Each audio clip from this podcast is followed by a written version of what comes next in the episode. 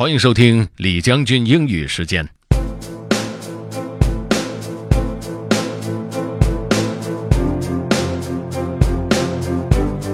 今天的这个内容是一位父亲写给儿子的信。这位父亲是美国作家 Sherwood Anderson。如果你看过关于他人生的介绍，不一定会觉得他是一个好父亲或者是一个 family man。但是呢，他写给儿子的这封信非常有意思。这封信来自于一本收集了很多有名的美国人给孩子写的信的书。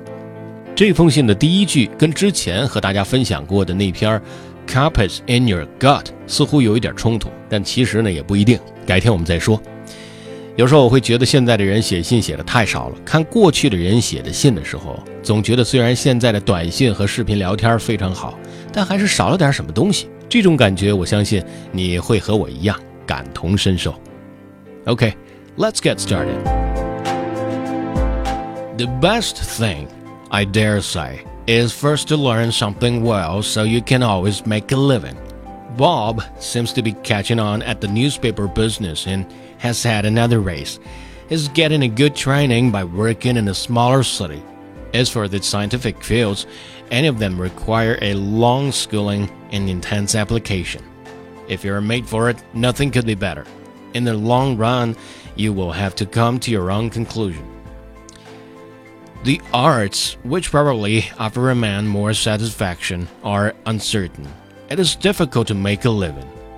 If I had my own life to lead over, I presume I would still be a writer, but I am sure I would give my first attention to learning how to do things directly with my hands.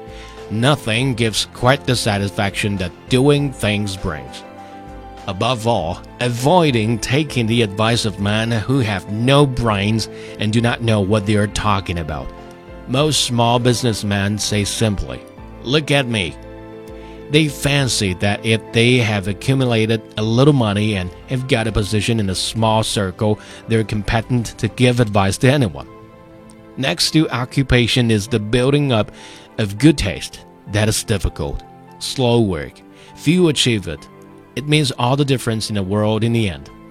I am constantly amazed at how little painters know about painting, writers about writing, merchants about business, manufacturers about manufacturing. Most men just drift. There is a kind of shrewdness many men have that enables them to get money. It is the shrewdness of the fox after the chicken. A low order of mentality often goes with it. Above all, I would like you to see many kinds of men at first hand. That will help you more than anything.